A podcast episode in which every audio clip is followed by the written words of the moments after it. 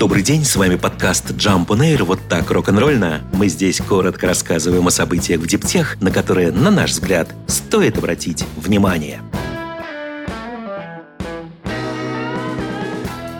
Китай объявил о планах наращивать добычу угля и подчеркнул важную роль этого сырья в собственной экономике на фоне высоких цен на энергоносители. Как говорится в докладе Государственного комитета по развитию и реформам КНР, ископаемое топливо будет использоваться для повышения надежности и безопасности национальной энергосистемы. Кроме того, власти страны объявили об активизации работ по разведке нефти и газа на территории Китая. За счет угля в 2022 году, по данным Национального бюро статистики, в Китае было выработано более 56% электроэнергии. И хотя в последние годы страна значительно увеличила использование природного газа и возобновляемых источников энергии для снижения выбросов углерода, ни о каком отказе от классических источников речи не идет. Напротив, как пишет Reuters, в прошлом году Пекин одобрил строительство еще 106 гигаватт угольных электростанций. Это в 4 раза больше, чем в 2020 году и является самым высоким показателем с 2015 года. Судя по всему, власти Китая пошли на такой шаг, сделав выводы из последствий прошлогодней жары жары и сильной засухи на юго-западе страны. Тогда из-за погоды резко упала выработка на гидроэлектростанциях, что привело к перебоям в подаче электроэнергии. Как ни странно, последнее решение никак не противоречит обещаниям Китая достичь углеродной нейтральности к 2060 году. Пекин не скрывает, что китайская экономика пока будет лишь наращивать потребление ископаемого топлива. Пиковые объемы углеродных выбросов КНР ожидаются к 2030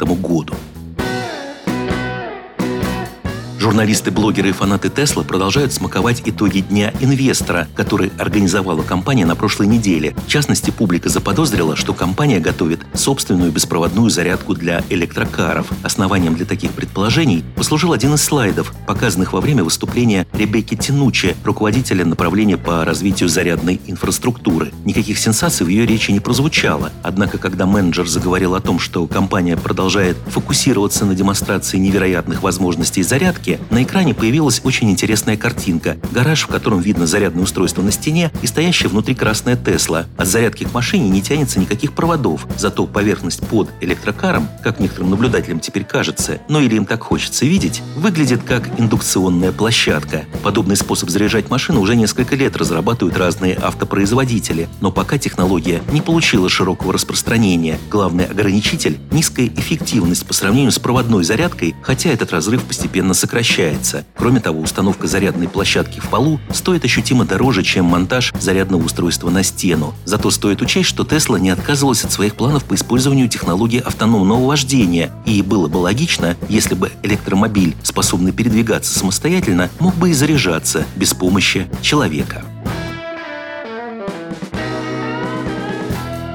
Американская компания Redwood Materials подвела итоги первого года своей программы утилизации аккумуляторов электромобилей в Калифорнии. За это время на предприятиях в соседней Северной Неваде было обработано 1268 батарей общим весом около 250 тонн. Донорами послужили 19 разных моделей электрокаров. Главный вывод – переработке подается более 95% аккумуляторных материалов, среди которых литий, кобальт, никель, медь и другие металлы. Компания информирует, что, используя извлеченные материалы, материалы уже начала производить новые высококачественные аккумуляторные аноды и катоды. Заявленная цель программы – определить эффективные, безопасные и действенные способы восстановления отслуживших свой срок батарей. Партнерами проекта выступили Toyota, Ford, Volvo и Volkswagen. При этом Redwood уже пошла дальше и сейчас ведет прием отработанных аккумуляторов от старых телефонов и ноутбуков. Их можно положить в 11 сборных ящиков, установленных в 7 штатах. Есть также возможность отправить свои батареи непосредственно в компанию. Фирма при этом специально подчеркивает, что не платит за утилизацию батарей.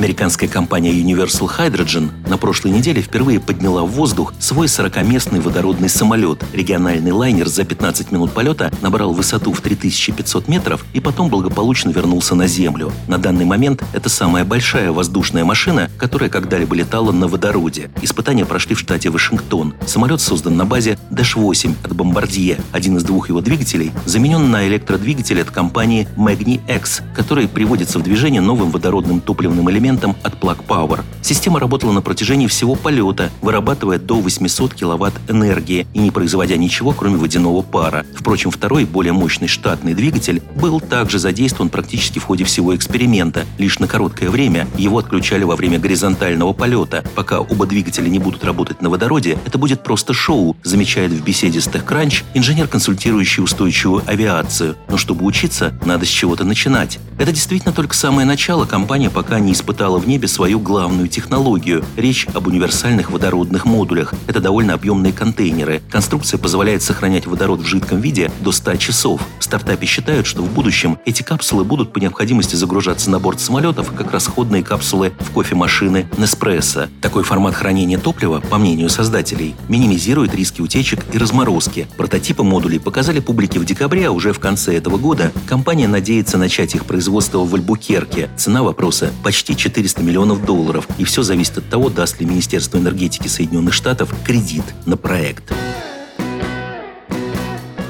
Фучура Гая, французская компания, которая разрабатывает вертикальные фермы, привлекла 11 миллионов евро во втором раунде финансирования. Деньги будут направлены на дальнейшие исследования и разработки, а также на строительство первой вертикальной фермы промышленного масштаба. Стартап называет себя единственной фирмой на рынке сельского хозяйства с контролируемой средой, которая предлагает вращающуюся геопонику – инновационное почвенное решение для выращивания растений в помещении. На данный момент у компании есть в распоряжении опытное предприятие площадью 1000 1900 квадратных метров в Тарасконе.